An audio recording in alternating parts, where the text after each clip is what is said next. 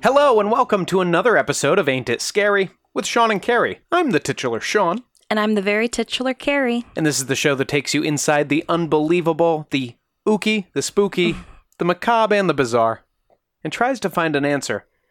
Caroline, this week, I think this goes more on the bizarre side than anything else, but there's there's a kind of personal horror to this story as well, uh, and I think you'll see what I'm talking about. Oh, um, even more than true crime, huh? It is definitely a true crime story. I was just trying to link it to one of those words I just said. Uh, this is the story of Patty Hearst, mm. the heiress turned um, left-wing radical and bank robber. Yeah.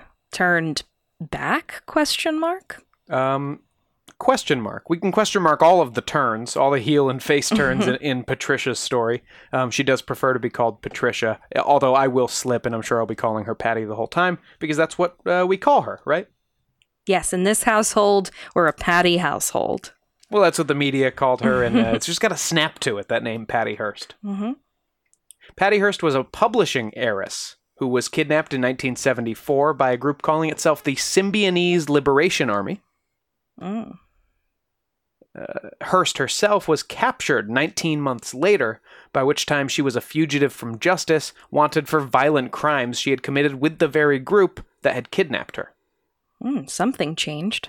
Something snapped for Patty, didn't it? Mm-hmm. Um, well, we'll see.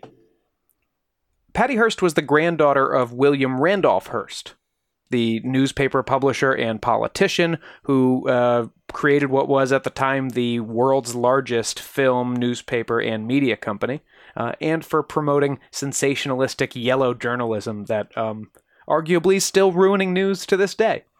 Yeah, he was the inspiration for Citizen Kane, um, the main guy in that. I forget his name, but it was played by Orson Welles. And uh, Charles Foster Kane. Th- Charles Foster Kane. I knew it was Kane.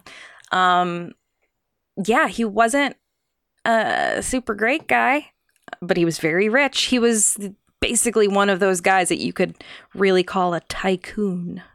Yes. And in this era, I think he sort of presaged or uh, maybe was a harbinger of this era now of everything getting snapped up by the biggest uh, companies where like Disney owns. The Rupert Murdochs of the world. Everything, and News Corp owns everything. Exactly. Mm-hmm. Now, Hearst Communications isn't, I don't think, as big as those giants these days, but it is still a very large company that owns chunk of A and E and E S P N and many, many, many magazines and local papers uh, around the country. Actually, any, pretty much any newspaper you read in Connecticut, um, like local state papers. They're no, all, they're all Hearst? They're all Hearst. The Connecticut Post, the Greenwich Times, the Stamford Advocate. Interesting. Suffice it to say, Patty was comfortable. Yeah. She was what you would call an heiress. Uh, her father worked in the company.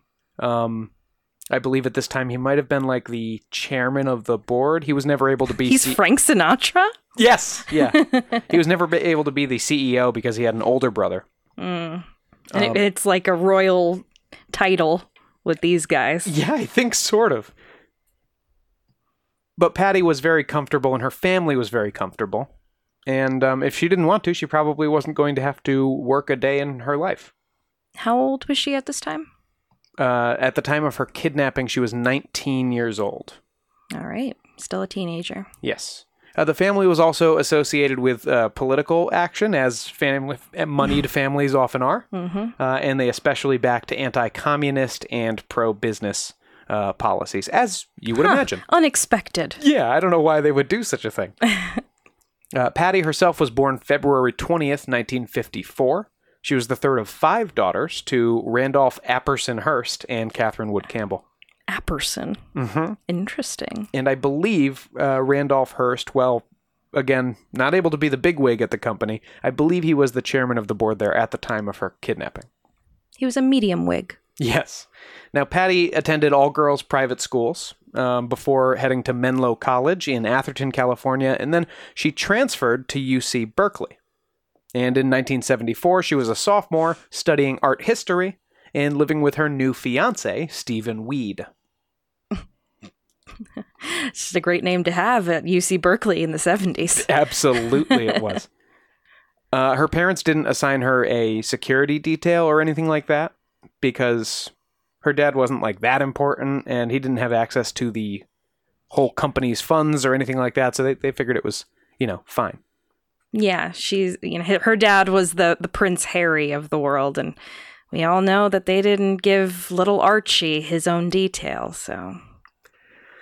Anyway. Anyway. They probably were wishing for a security detail on February fourth, nineteen seventy-four, when the nineteen-year-old Patty was snatched from her Berkeley apartment. Her fiancé was home at the time. Um, and a group called the Symbion- Symbionese Liberation Army claimed credit for the kidnapping. So who, Caroline, are the Symbionese Liberation Army?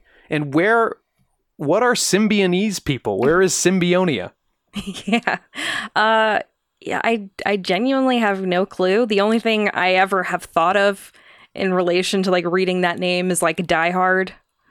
You know, it's our like... brothers in the Symbionese Liberation Army. Yeah, it's, it seems like one of those vague sort of things. Um, yeah, who are they, Sean?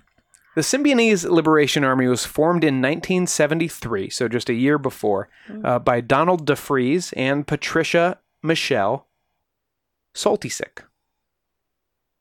Okay. Or Soltysik, maybe. Mm. I'm I'm not good with a Polish name. As, um.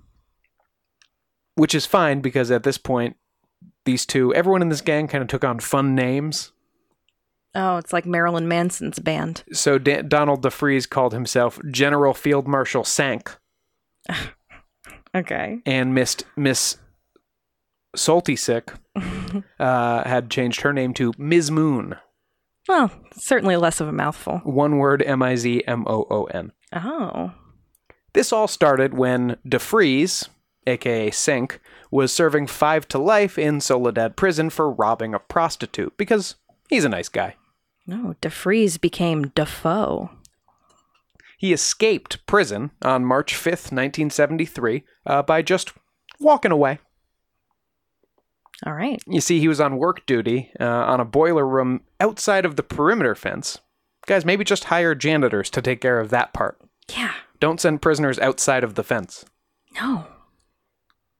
By this time, he was already going by Sink, after the name of the leader of the slave revolt that took over the Amistad ship. Is he a black fella? Yes. Okay. Because uh, I was going to say, that's not great if you're white. Yes, DeFreeze actually was the only black member of the Symbionese Liberation Army. Gotcha. So obviously, he had some kind of eyes toward social justice or racial justice, um...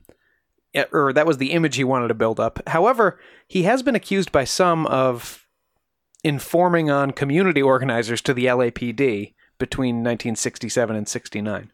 Oh, dear. So maybe Sink was only out for himself. It's hard to say, and obviously lots of people have lots of things to say about him.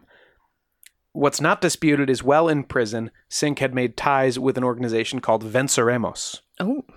Now, Venceremos was a left-wing extremist political organization that was uh, sprouting up in uh, California, kind of academic radical societies. Does it have Latin roots? Um, sp- sp- Spanish, Mexican mm-hmm. roots. I think it came from like labor groups. Gotcha. And so they were dedicated to community control of the police and uh, prison reform. You can see why Sink would be interested in that, having just gotten out of uh, Soledad Prison. Doesn't sound like his conditions were too brutal. They let him take a walk and he just left, but... But he was put there by police, so... Yes, that's true. uh, now, this organization, Venceremos, had been dedicated to peaceful action-ish um, until nineteen seventy-one, when new leadership had taken over and made things a little bit more militant and a lot more Maoist. Oh. And that's always fun. Yeah. So they had kind of a Maoist communist bent now, and their stated goal was the overthrow of the American government. Okay. They weren't like a military organization. They didn't have guns and stuff. They were just a political group dedicated to Maybe the like eventual... Maybe like an ideological overthrow? Yes. Like, eventually we're going to overthrow the government. Let's sing songs till we get there.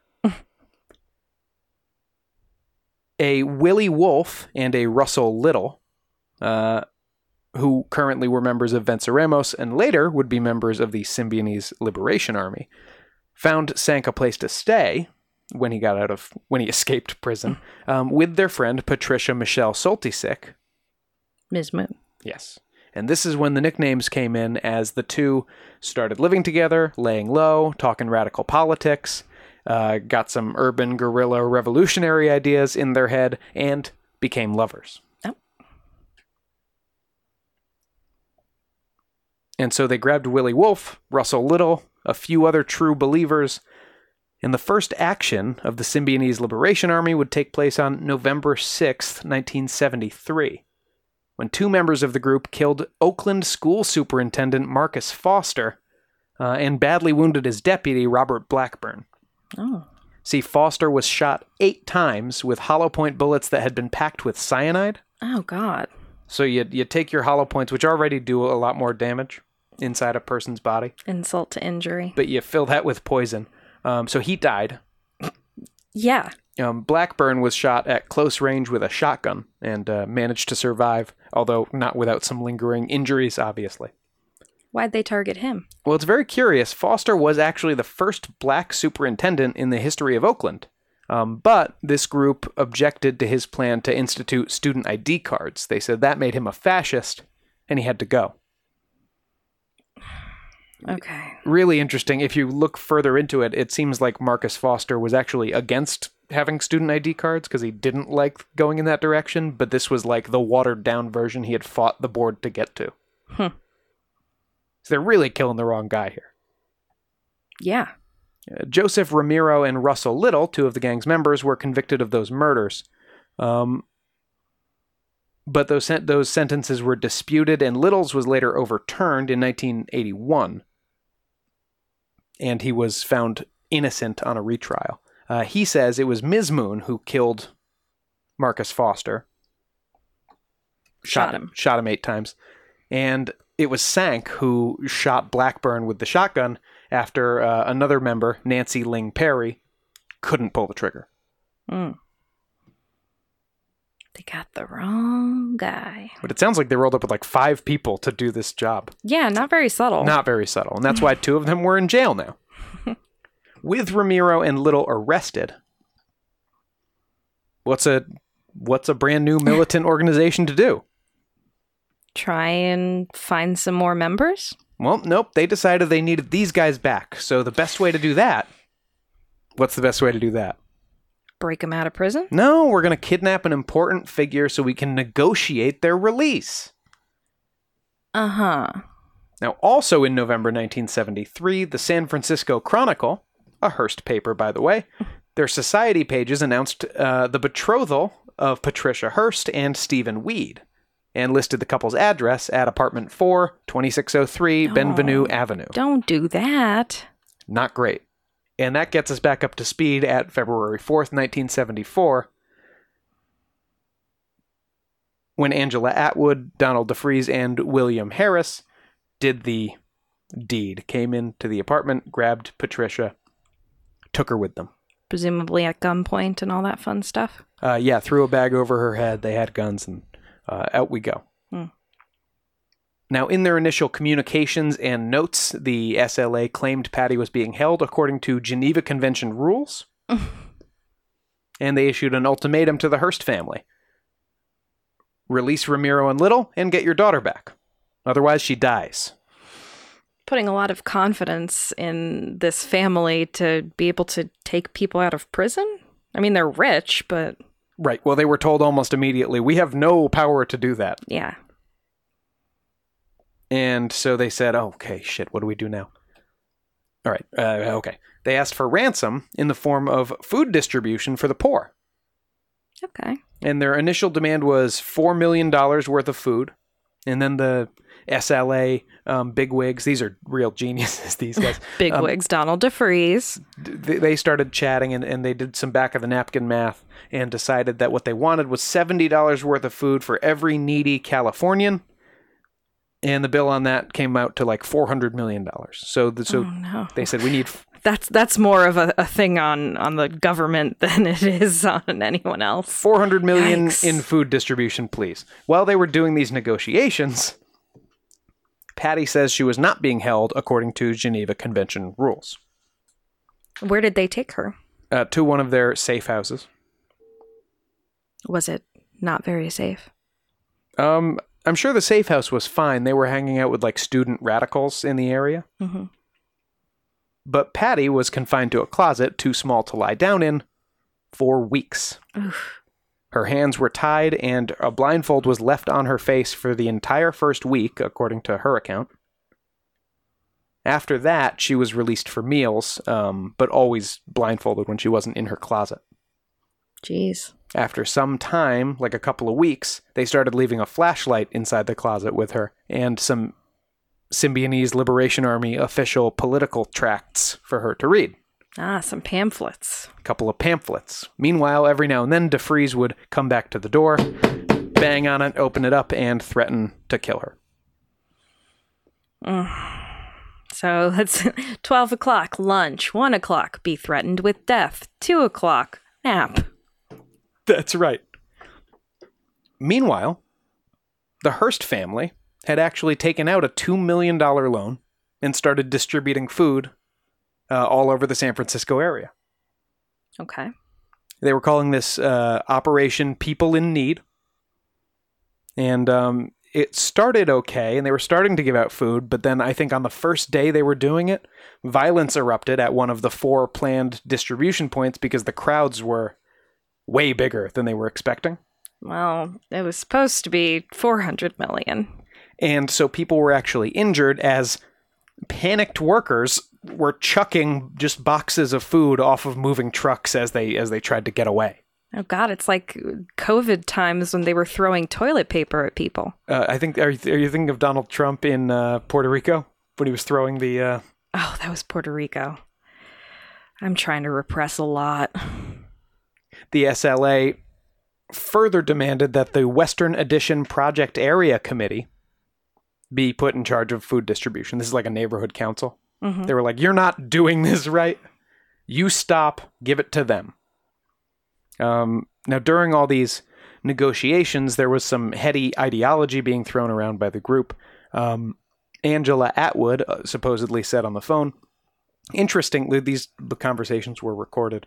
And apparently Angela Atwood, who's a white woman, mm-hmm. audibly puts on like a black voice. Ugh. Not great, Angela. And she goes, the dream, and in- indeed it is a dream of, of many on the left, is that the enemy corporate state will willingly give the stolen riches of the earth back to the people, and that this will be accomplished through compromising talk and empty words. To this our bullets scream loudly. The enemy's bloodthirsty greed will be destroyed by the growing spirit of the people and their thirst for freedom. We call upon the people to judge for themselves whether our tactics of waging struggle are correct or incorrect in fighting the enemy by any means necessary. Okay. Just to give you a little look at their views. It's funny, it's hard to find any real ideology. It's except very like convoluted. A, like a general communist worker ownership of uh, means of production kind of thing. Mm-hmm. But they, it doesn't seem to have been too much of a plan on how to get there, because killing the superintendent isn't moving the ball. No. In any case, their negotiations got something done, because one hundred thousand bags of groceries ended up being distributed from about sixteen sites in four counties uh, throughout the month of March. Well, at least there's that. By the end of that month... Um, It didn't seem like they were ever going to give Patty back, or indeed that she was a captive, so. They started to assume that she had been murdered? Well, you see, Patty's captors had been starting to get to her. After some weeks, she says, and this is a quote from Patty, DeFreeze told me that the War Council had decided, or was thinking about, killing me, or me staying with them, and I better start thinking about that as a possibility. She's, Man, what a choice. She says after that, quote, I accommodated my thoughts to coincide with theirs. Hmm. As a survival mechanism, one assumes. Mm-hmm. Patty gave her decision. I would not like to be killed. Yes. I would like to be in the group, please. Her blindfold was removed, and she saw her captors for the first time more than a month after being taken. At this point, they immediately started Patty on daily lessons, or classes, they called them. They don't sound super organized, um, on her duties in the gang, and especially uh, weapons training and weapons handling and, and uh, marksmanship. So had they done anything else besides the murder of the superintendent and kidnapping Patty? Nope. Okay. So this is probably just as much for them as it was for her. Yeah, I bet they still needed some. Although these, I think some of these guys are more hardened criminals than a nineteen-year-old heiress, certainly. Yeah. Now, it was around this time that Angela Atwood, who was one of Patty's closer uh, friends, quote unquote, in the group in the time she was there, told Patty that she needed to know what sexual freedom was like in this unit. Mm. And Patty was subsequently raped by William Wolfe, a k a. Cujo, and later also by Donald DeFreeze. She took on the nom de guerre Tanya after uh, Che Guevara associate Tanya the gorilla. Mm-hmm. That's not a gorilla, that's a guerrilla. Guerrilla, yeah. Um, and she announced this to the world, her newfound allegiance with the Symbionese Liberation Army and her new name of Tanya, in a tape that was released April third, nineteen seventy-four. This was two months after the smiling, you know, semi-party girl heiress had been snatched from her apartment.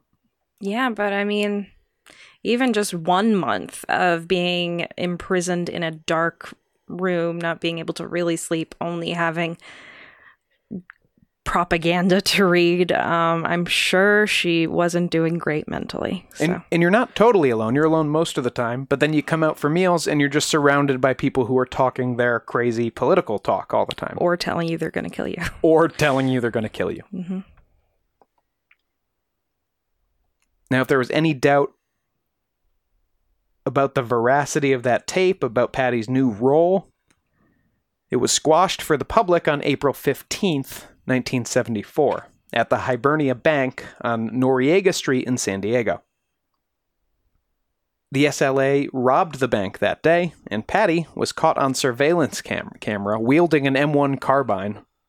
Point gun. Point, yes, that's a, mm-hmm. a it's a short assault rifle. Mm-hmm. Uh, and yelling at bank customers, "I'm Tanya! Up, up, up against the wall, motherfuckers!" Oh, some real Amanda Plummer and Pulp Fiction energy. I love how she starts with, "I'm Tanya!" She's like, "I gotta announce it." Entrances with pizzazz. So, yeah.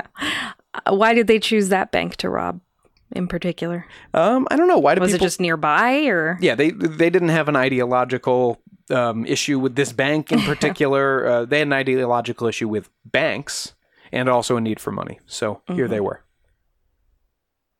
Uh, two men did enter the bank just as customers during the robbery, and both were shot, uh, although nobody died, and it doesn't seem like it was Tanya who shot them. Mm-hmm. I mean, I mean Patty. Patty Tanya.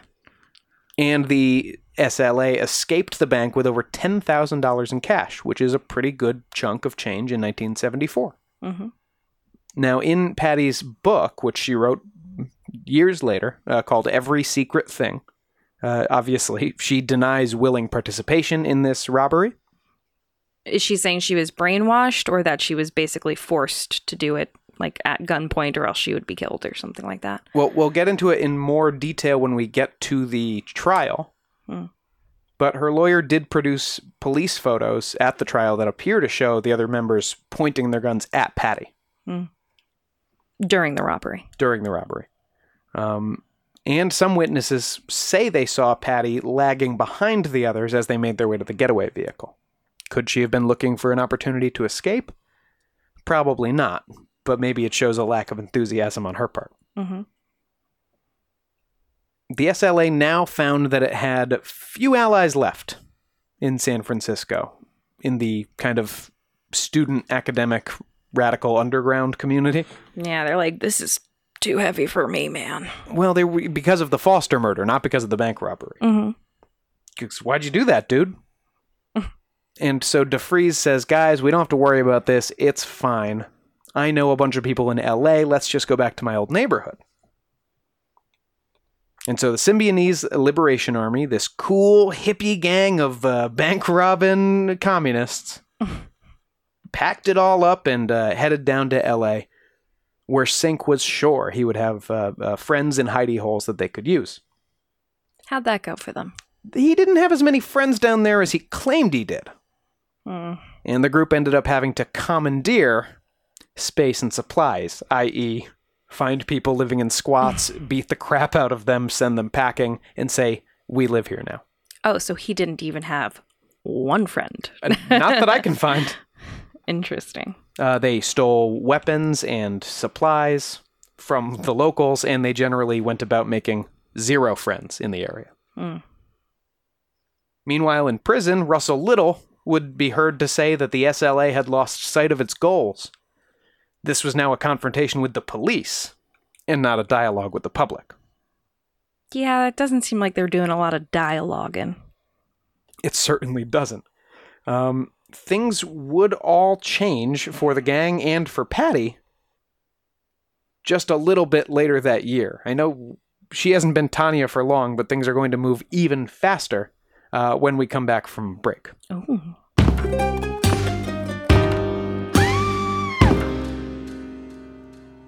I'm Richard Serrett. Join me on Strange Planet for in-depth conversations with the world's top paranormal investigators, alien abductees, Bigfoot trackers, monster hunters, time travelers, alternative archaeologists, remote viewers, and more. As I was on the way to Area fifty-one, I was stopping on the side of the road and just taking measurements, and I found this one spot where time slowed down by a fraction of a second. It's not supposed to do that.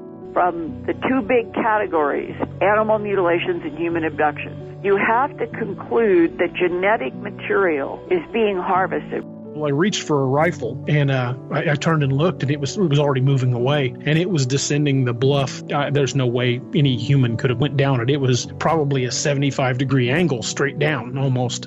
On Richard Serrett's Strange Planet, we're redefining reality. Listen now wherever you get your podcasts. Do not go any further. Turn around. Go home. This episode of Ain't It Scary with Sean and Carrie is brought to you by Hunt a Killer. Do you have what it takes to go into the mind of a serial killer? The body? The soul? Or perhaps to solve a horrific case? When you join Hunt a Killer, you receive a box of cryptic clues mailed to you each month to test your detective skills and challenge even the most brilliant minds in a game designed to give you a journey into the mind of a killer so you can escape, and I hope you escape, with the answers that you need. Input our code Scary Squad twenty for twenty percent off. That's Scary Squad twenty, S C A R Y S Q U A D twenty, for twenty percent off when you sign up for your first subscription box at hunt a killer dot com and find out if you have the guts to hunt a killer. That's again, Scary Squad twenty for twenty percent off. Hunt a Killer. Join the hunt today.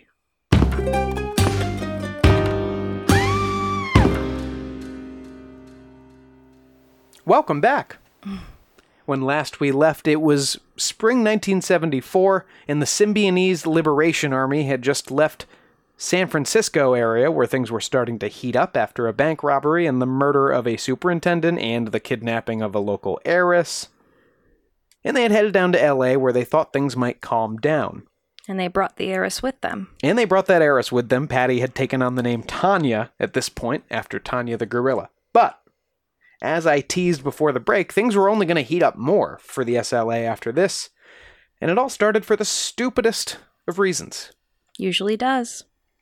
May sixteenth, nineteen seventy-four, William and Emily Harris, two of the S L A members, mm-hmm. stopped in at Mel's Sporting Goods in Inglewood. Uh, Patty waiting in a van across the street for them. They had some of their uh, freshly stolen bank money, and they were walking around looking to do a little shopping. Uh, but William Harris wasn't some capitalist here to spend money, and so he stuck a few loose items in his pants and uh, tried to shoplift, as you do when you're a shithead kid. So why even bother robbing a bank if you're just going to steal stuff? Yeah, it's a good question. The manager observed Harris shoplifting, so he couldn't have been too sneaky about it. Certainly. These are supposed to be professional criminals at this point. And there was a scuffle outside of the store during which Harris found himself completely restrained by the manager.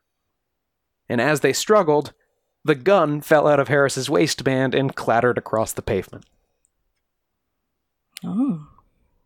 At this point, Patricia Hearst, the newspaper heiress, jumps out of the van she's in, whips a carbine rifle, just like the one she was using in the bank robbery, out, and empties the entire magazine into the overhead sign above the store's doors.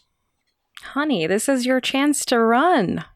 Nope. The everyone in the store uh, dropped to the ground except for the Harrises. The owner, or the manager of the store, dove for cover, and that let the Harrises uh, make a run for it.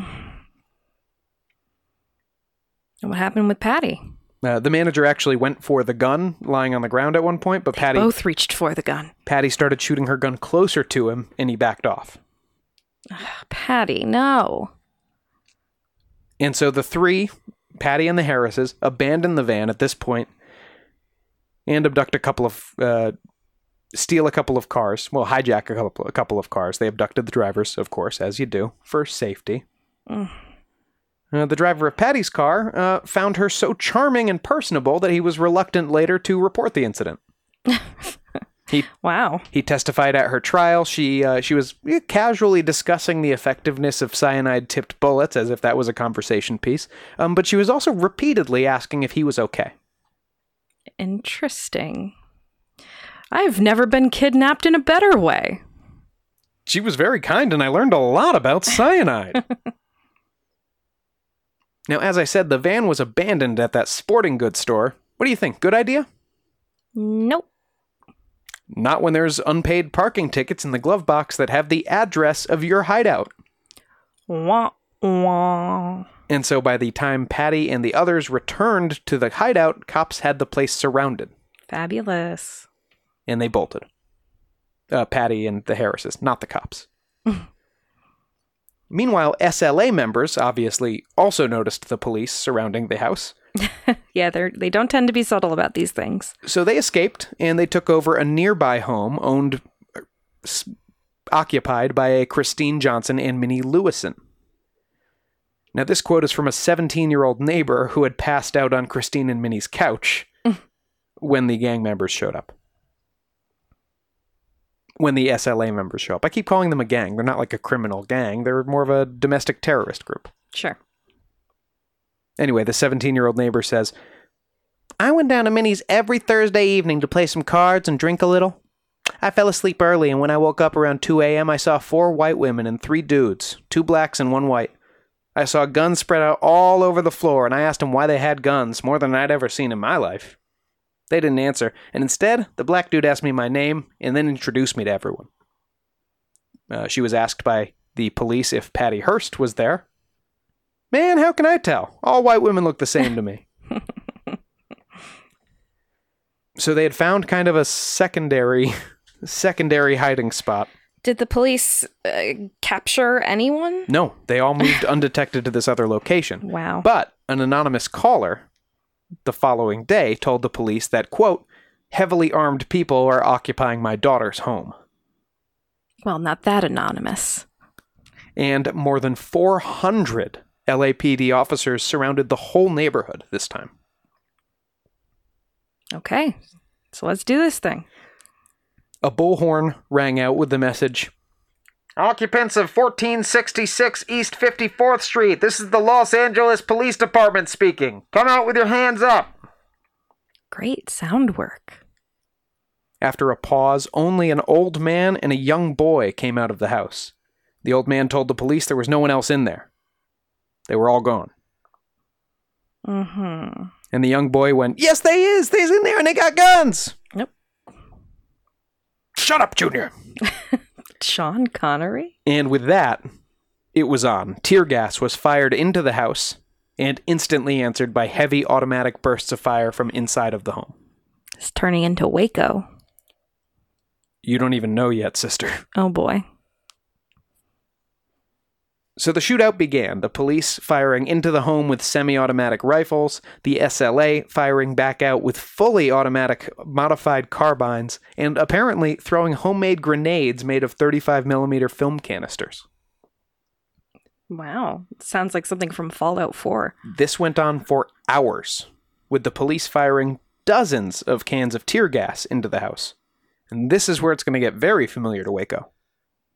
Because if you shoot enough tear gas canisters into a house, it catches on fire. Oh, boy.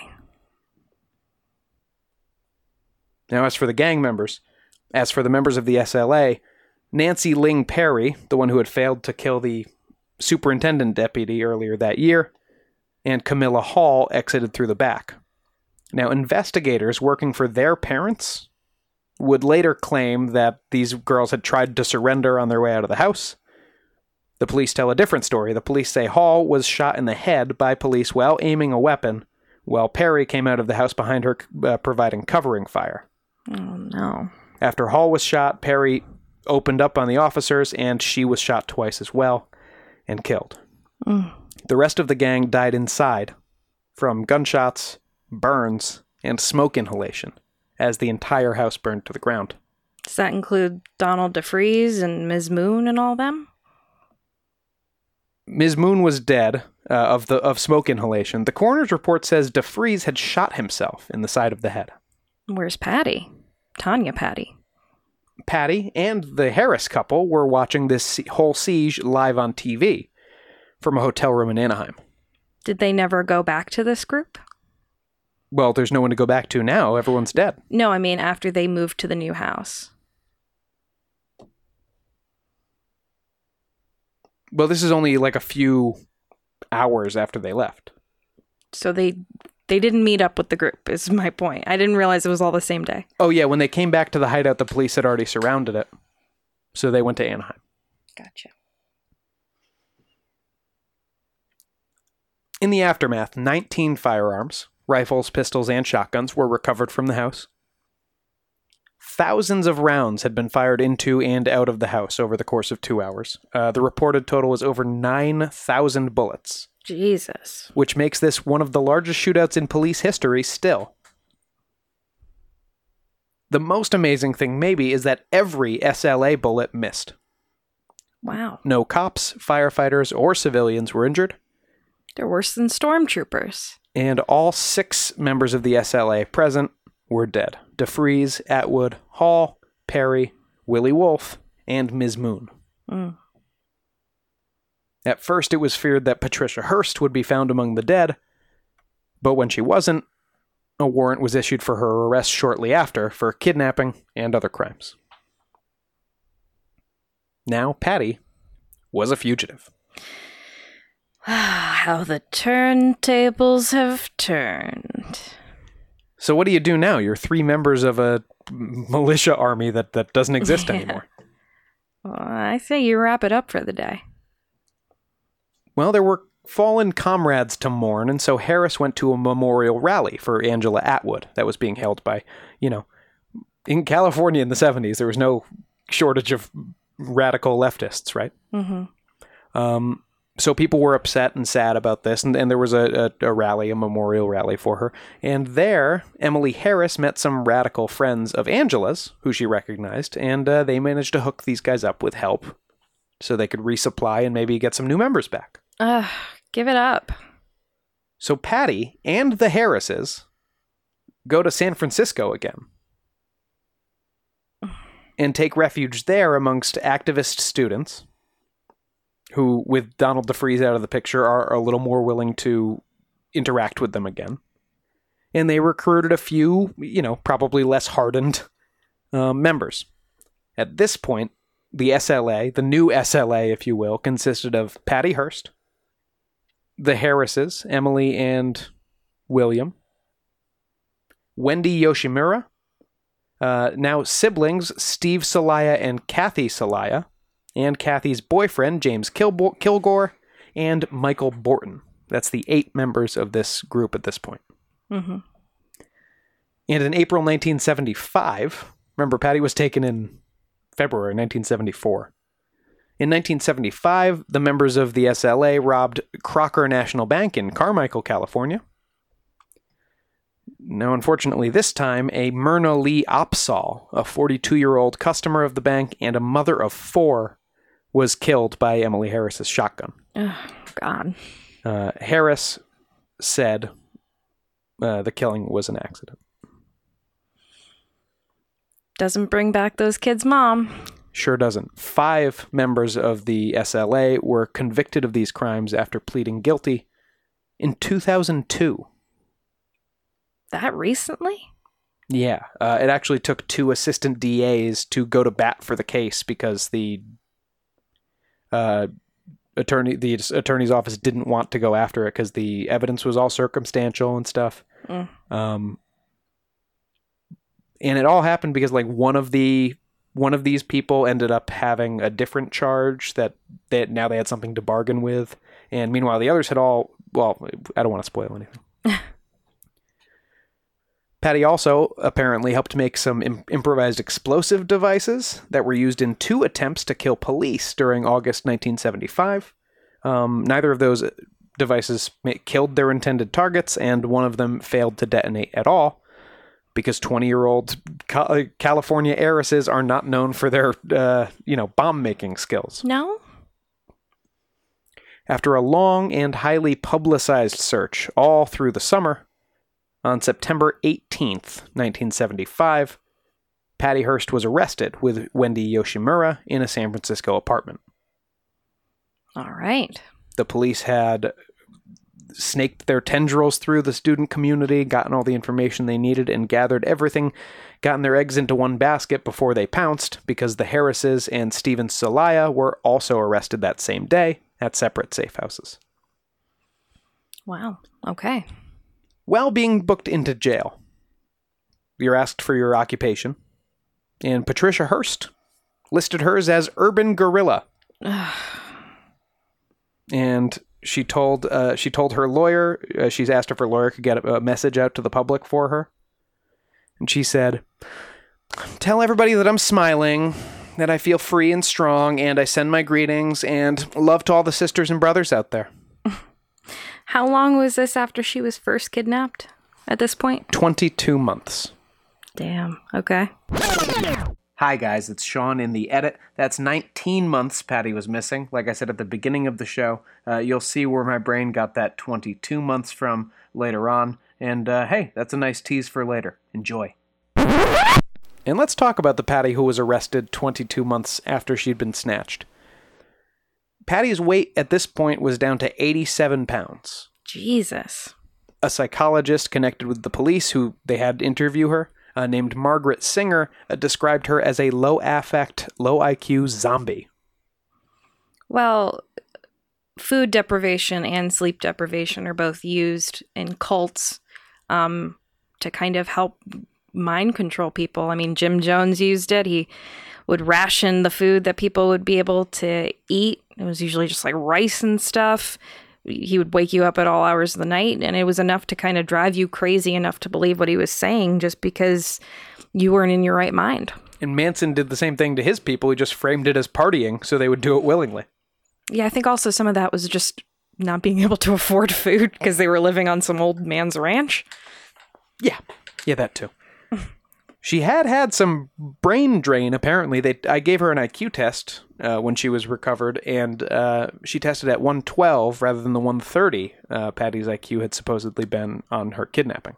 Mm-hmm. Who knows? I Q tests could be subjective or, or whatever. It's also worth noting that's still above average. Sure.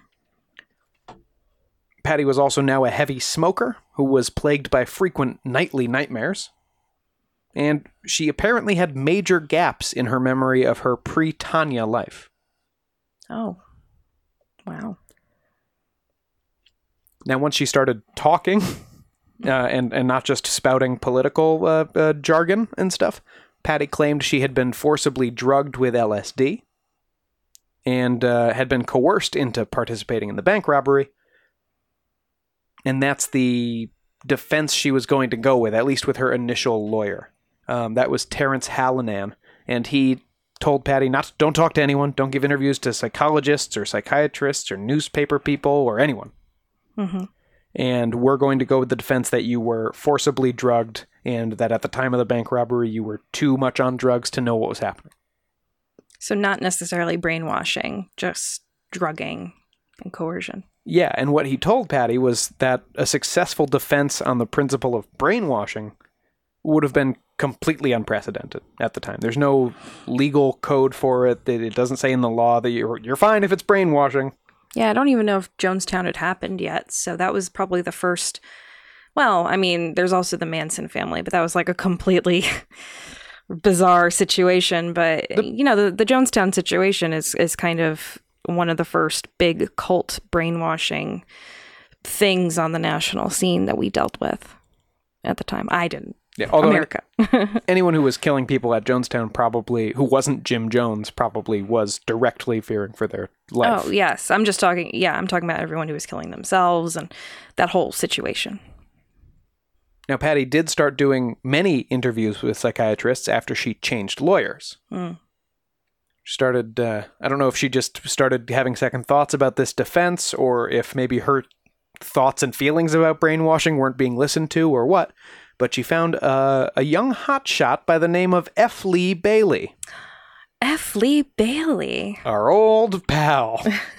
Well, uh, you might recognize him, audience, from being involved in the O J Simpson trial. That's probably one of the more recent things that he's done. Mm-hmm. And he was played by Nathan Lane on the uh, People versus O J Simpson T V show. Played beautifully by Nathan Lane. I think he did a great job. He also got a footnote mention in our Barney and Betty Hill episode because Betty appeared on his television yes. show, Lie Detector. Mm-hmm. Um, he was a lawyer who...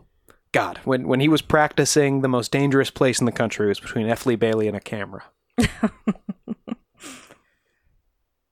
Now, Bailey strongly advocated for a defense of coercion or duress. Maybe not brainwashing per se, but the idea was that uh, Patty's Patty was not making her own decisions at the time. And so Patty began giving long interviews with psychiatrists, Um, including a Robert J. Lifton, who was brought in from Yale University, and he was an expert on coercive persuasion and thought reform. Seems like a good fit. Perfect guy. And in her book, Every Secret Thing, Patty says that Doctor Lifton, quote, pronounced me a classic case which met all the psychological criteria of a coerced prisoner of war. If I had reacted differently, I'll put in brackets here, to his questions, you know, that would have been suspect, he said. Hmm. It still took some weeks after Patty's arrest for her to fully repudiate the S L A and its ideals. Yeah, I mean, there were still people that were into Manson years and years later. Uh, just look at Squeaky Fromm trying to kill Gerald Ford in the seventies. That's right. She went to prison for that. Yep. That'll happen. The trial finally commenced on January fifteenth, nineteen seventy-six. It was presided over by Judge Oliver Jesse Carter. And I think I think it might be fair to say that it's possible Judge Carter had his mind made up on this case before the trial began. Hmm. Uh, why do I say that? Well, there were there was a stylistic handwriting analysis expert or stylistic um composition analysis expert that the defense wanted to bring, who was willing to testify that the Tanya statements uh, didn't appear to be written entirely by Hearst herself, that someone clearly helped her with the verbiage. Mm-hmm. The judge dictated said... Dictated it to her.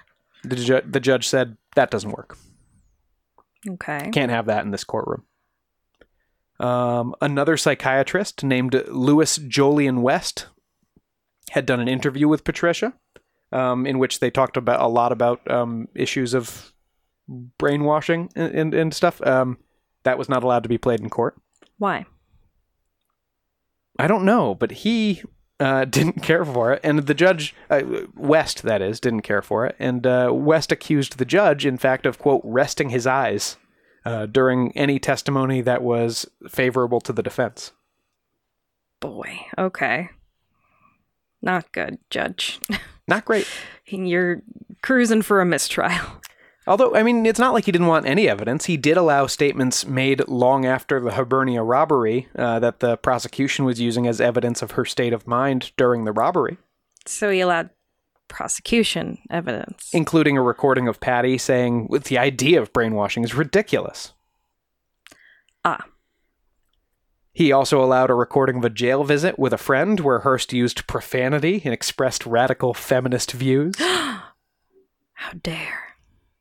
And um, finally, on the subject of, of since since Bailey was going for a defense of, uh, you know, she was acting under duress, the judge made a point to specifically instruct the jurors that Patty had to be acting out of, quote, immediate fear for her life, or else they could not uh, pronounce her innocent.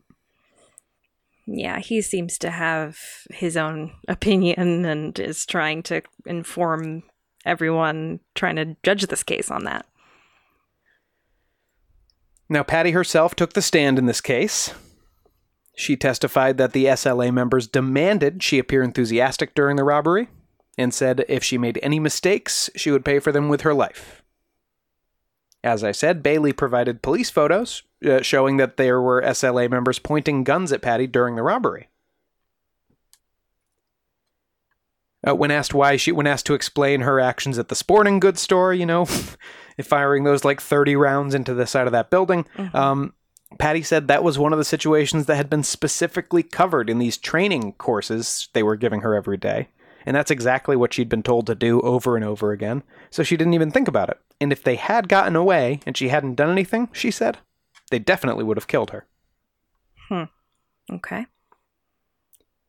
Meanwhile, the prosecution's star witnesses were expert witnesses, uh, psychologists and psychiatrists who made all kinds of blanket statements and judgments about uh, Patty's personality.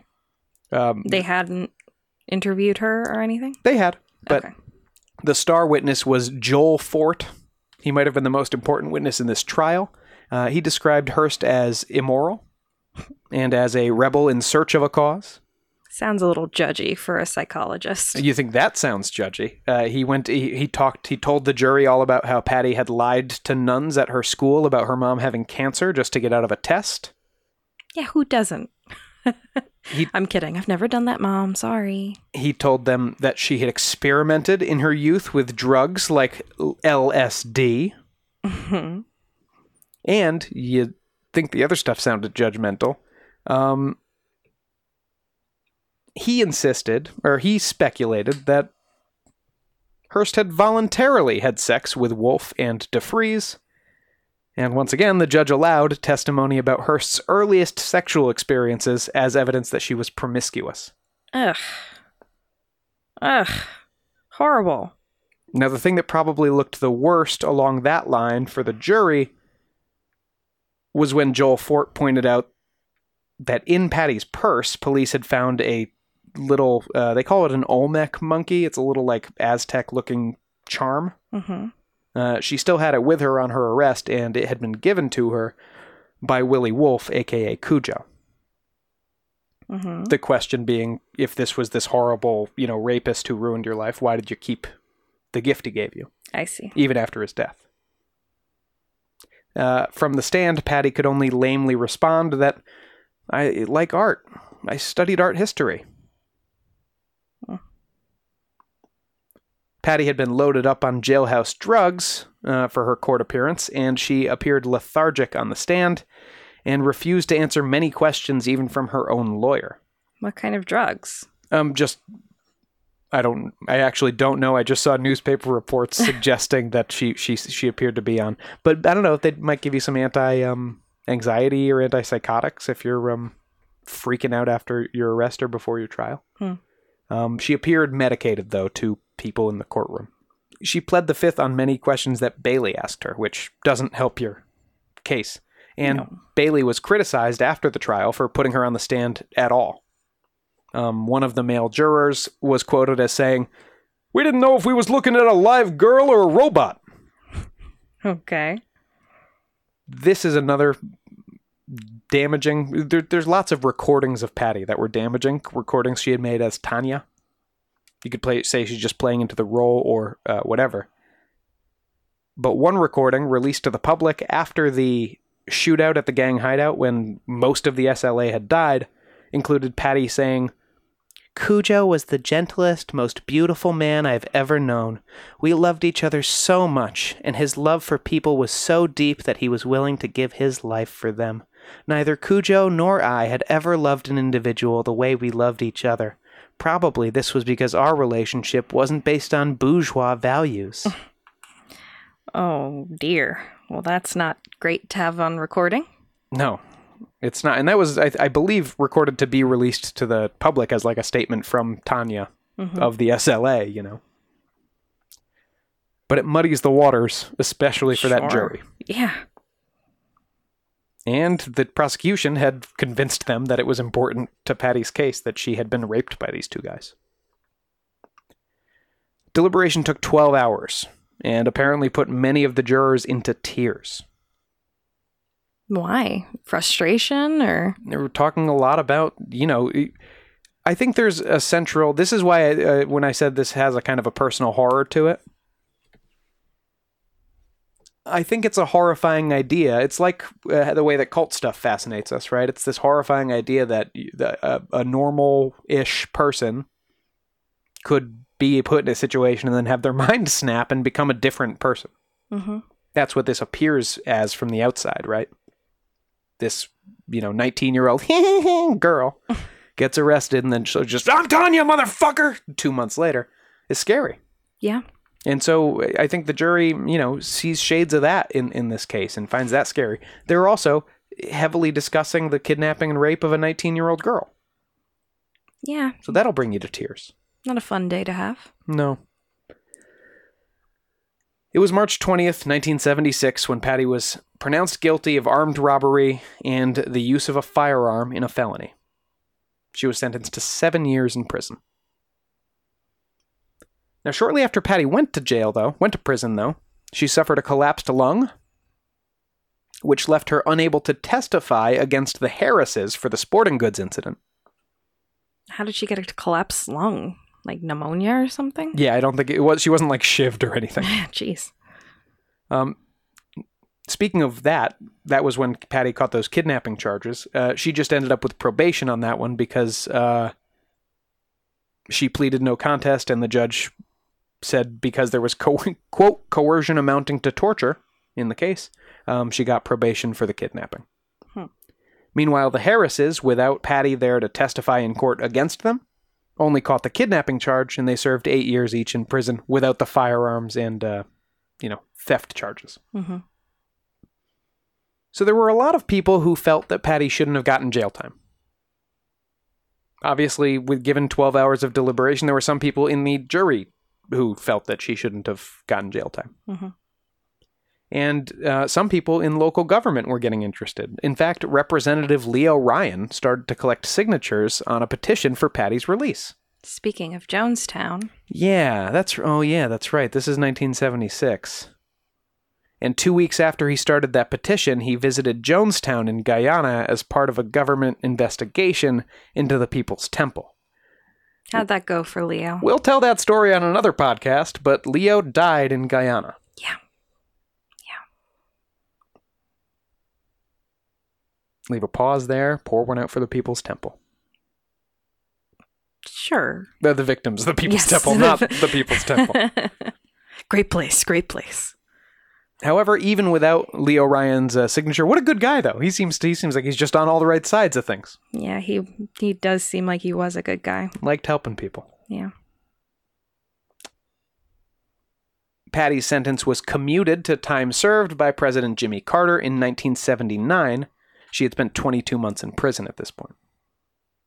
About the same time as she spent...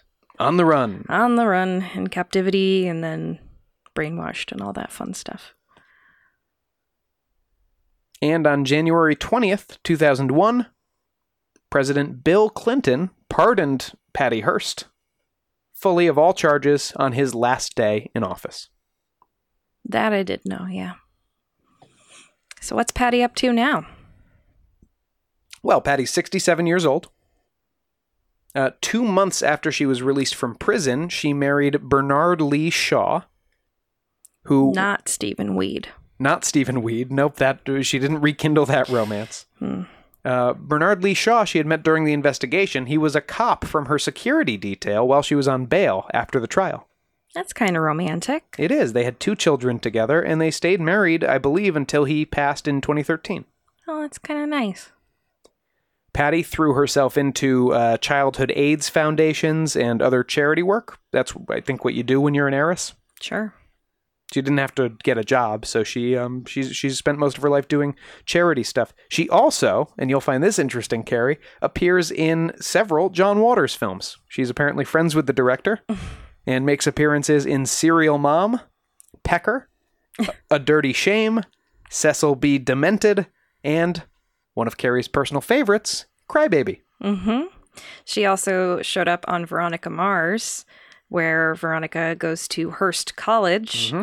And I think she's, I haven't seen it in a while, she's in the episode where Veronica is um, interviewed for college. Yes. Yeah. And she plays like an old heiress, doesn't she? I think she plays herself. Yeah. um, and she's also, I mean, some of the some of the most that I've known of her, aside from the, you know, general, she was kidnapped and then she was brainwashed, is uh, from Schitt's Creek when Moira does the, the single woman Patty Hearst yes. musical. One woman show. Yeah. Um, you'll be glad to know that she's also something of a fixture at uh, major national dog shows. Mm-hmm. And that her Shih Tzu Rocket won the toy group at the Westminster Kennel Club Dog Show in twenty fifteen. Good for Rocket. And get this, her French Bulldog, this is in twenty seventeen, her French Bulldog Tuggy won Best in Breed, and her other French Bulldog, Ruby, won Best of Opposite Sex. Awesome. It's very rare for one owner's French Bulldogs to sweep those categories that way, because there's a lot of French Bulldogs in that competition. Great Bulldogs. These are all things I've learned researching Patty Hearst. Well, is that the story, Sean? That's pretty much the story. I have one last kind of conspiratorial note, and I stuck this at the end because it's it's dicey to even kind of piece together into uh, a, a narrative. But if any read, if any listeners have more information they can point me to on this, I, I would love it. Um, When Willie Wolfe, a k a. Cujo's dad, found out he was involved with the S L A, because remember, these are all just shithead, like, twenty-somethings. Mm-hmm. Uh, he hired a private detective named Lake Headley to find out more. Is he also a C N N anchor? I'm Lake Headley. Tonight's headlines. And on May fourth, nineteen seventy-four, this is thirteen days before the shootout that took Willie Wolfe's life, along with the other five main members of the gang, Headley, the detective, swore the following, quote, "That Patricia Campbell Hearst and her parents disagreed bitterly over Patricia's political and personal relations. That a love affair between a black man and Patricia Hearst did take place prior to her relationship with her fiancé, Stephen Weed. That Missus Randolph, a- that Miss... That Missus Randolph A. Hearst subjected her daughter to extreme pressure to change her personal and political relationships." Mm-hmm. You see, based on, this is kind of a long walk, but at some point, about a year before Patty was kidnapped, a girl under a different name, but her picture in the prison records looks a lot like Patty, came for a conjugal visit with a prisoner. A black man. A black male prisoner who I don't think was Donald DeFreeze. Mm-hmm. But this whole, then you get into like internet quote unquote sleuthing on this, and it spins into like, but what if that girl was Patty and under an assumed name? She got purposefully kidnapped. And, and she actually was hooking up with Donald DeFreeze, and the records got messed up. And actually, but then they end up spinning it all the way out to, and that's why the S L A was actually a C I A oh. inside job to cast um, a bad light on liberal causes. It's a stretch. It's a stretch. I will say the S L A is generally um, pointed to as like the first that we know of um, ra- violent radical left-wing group in the U S. Mm-hmm. You know, so maybe in, in an era when um, the, the reason you get, the reason people get behind a theory like that, that is in an era when there was a lot of public sympathy for some liberal causes, uh, and, and a lot of unrest because of it. You know, the C I A did have it in its interest to, to make those things less popular. I just don't it's think... It's kind of like the John Lennon thing of, we know that they were watching him, but did they kill him? Right. You know, it's the yeah. extra step. It's like, no, why would they have done that? uh, and this does seem like a long walk. A long walk. And if these kids were put together by the C I A, I, C I A, I think they would have been probably better, a little better organized or equipped. But, so, do you think she really was brainwashed? Oh, yeah. So that's the actual real question here. I don't know, but it fascinates me. I think some people are more suscept- some people are more susceptible to having their personalities muted and replaced. And she was young at the time. And we've all had friends who get a new boyfriend or sometimes a new girl, you know, a guy gets a new uh, girlfriend and their personality vanishes into the other person. Mm-hmm. We've seen that. Sure. We're not being shady right now. I'm not thinking of No, anyone, I'm not thinking of anyone in particular. But everyone's seen that sort of thing. And if that exists, um, you know, how hard is it to believe that a nineteen-year-old girl um, who tortured hasn't, and who hasn't eaten in a month and um, probably does have a rebellious streak anyway. She's a nineteen-year-old daughter of like very rich conservative parents. Um I don't find it that hard to, to believe that after three weeks, she's fully believing all that stuff. Mm-hmm. Um, does that mean she's not responsible for her actions? I don't know. It's tough. Yeah, that's always the big question for me in cult stuff, because I can't, I can't imagine myself doing these sorts of things, you know, well, Robert, it, without a gun to my head. I will never... Ever any anyone listening, authorities or otherwise, I will never rob a bank. Movies make it look fun, though, right? Sure, but I mean, I can't imagine myself doing some of the things that cults have done. You know, killing people, um, committing crimes, killing themselves. I can't imagine doing that, even under brainwashing. But I've never been brainwashed to that degree. I think we've all experienced things where we were a little brainwashed, whether it's being around friends or other people that, um, you know, kind of foisted their opinions on politics or sports or all different kinds of things on you. And then you realize afterward, when you're a little older, a little more mature, that, oh, I don't even believe this, you know? The, the type of person that might have been told their whole life that uh, Nickelback sucks, for example, and then they realize they really do like them. Not me, but, you know, it's that kind of thing, just to an ex- insane degree. Is that a real person? Because I don't want to meet that person. Well, that's the exact thing, though. If, if you're like, if you hear Nickelback and you go like, this is what I've been waiting for all my life, actually. Well, it's I, kind of, I just don't think you're going to bring much interesting to the table. Well, imagine you as a kid, Sean. I know you like the color pink.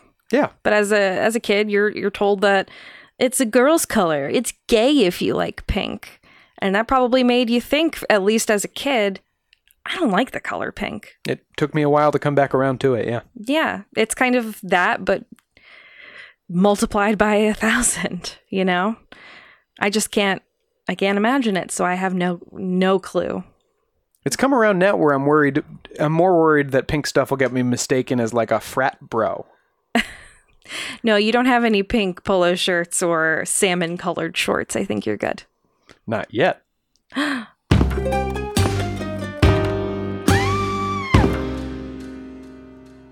Want to treat your pup to something special?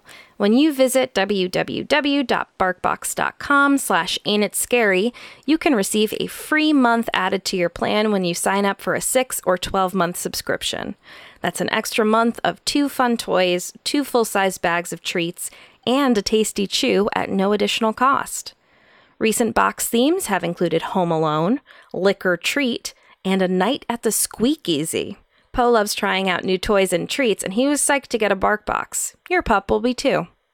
So sign up at www dot barkbox dot com slash ain't it scary for a free month added to any six or twelve month subscription.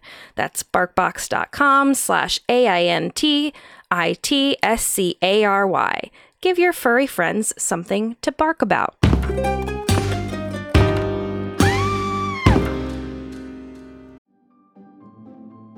Greetings from Evergreen Podcasts. We're rolling out a listener survey, and we want to hear from you. The information in the survey will help us gather statistics and in turn make our shows more appealing to advertisers. I know most people don't like ads, but this is one of the only ways our shows make money and help keep their lights on. We promise it will only take a few minutes, but the impact on our podcasts will be tremendous. As a token of our appreciation, we'll randomly select one lucky participant each month to win an exclusive merchandise package from Evergreen Podcasts. Head to evergreenpodcast.com slash listener survey to help a show and possibly get some free stuff for doing so. We can't thank you enough for the support. Now back to the show. It's true crime time. Oh. Excitingly, we're following up on one of our earlier episodes with this bit of news. Now, this is for episode nine, Tamam Shud, Mystery of the Somerton Man. We stan a Somerton Man! For those who may not remember, the Somerton Man is a John Doe whose body was found on an Australian beach, slumped against a seawall on December first, nineteen forty-eight. And he was dead. His He sure was. he, he wasn't just drunk, he was dead. His identity has remained a mystery until now, perhaps. Australian Attorney General Vicky Chapman has approved an exhumation order requested by South Australia Police so they could possibly discover the identity of the Somer- Somerton Man once and for all. Chapman stated, quote, "It means that finally," I'm not even going to try an Australian accent at this point. "It means that finally this case, which has been studied, investigated, and followed for more than seventy years, will be re-examined, and hopefully many questions around his enigmatic life will be answered." Though there isn't a set date for exhumation, it will likely be very soon. Detective Superintendent Des Bray told A B C Australia that improvements in technology would give forensic experts the best chance yet to, quote, "possibly identify the man through his D N A and finally establish his cause of death. Ideally, we'd like to identify a source of good quality D N A and then generate a D N A profile from it. That profile we could compare to potential descendants," she said. South Australia Forensic Science... They're Dir- talking about Robin. Yeah. There's a specific descendant they're talking about. Mm-hmm. South Australia Forensic Science Director Lindsay, Wil- Lindsay Wilson-Wild says that, quote, "It's going to be extremely challenging in a technical sense. The remains have been buried for over seventy years, and, in addition, the body was embalmed, with, which adds further complications. But hopefully they'll be able to identify a good source of quality D N A and then generate a D N A profile from it. So if they do end up finding the Somerton Man's identity, we'll be sure to update you." And if you don't really care about who the Somerton Man is, go listen to that episode, because you'll you might find yourself caring by the end. It is a um, oh, I was I was yelling stuff by the end of that oh, one. A tragic story of love and espionage, or maybe not. Who knows? Or maybe yeah, maybe not even murder or suicide. Stay tuned, everyone.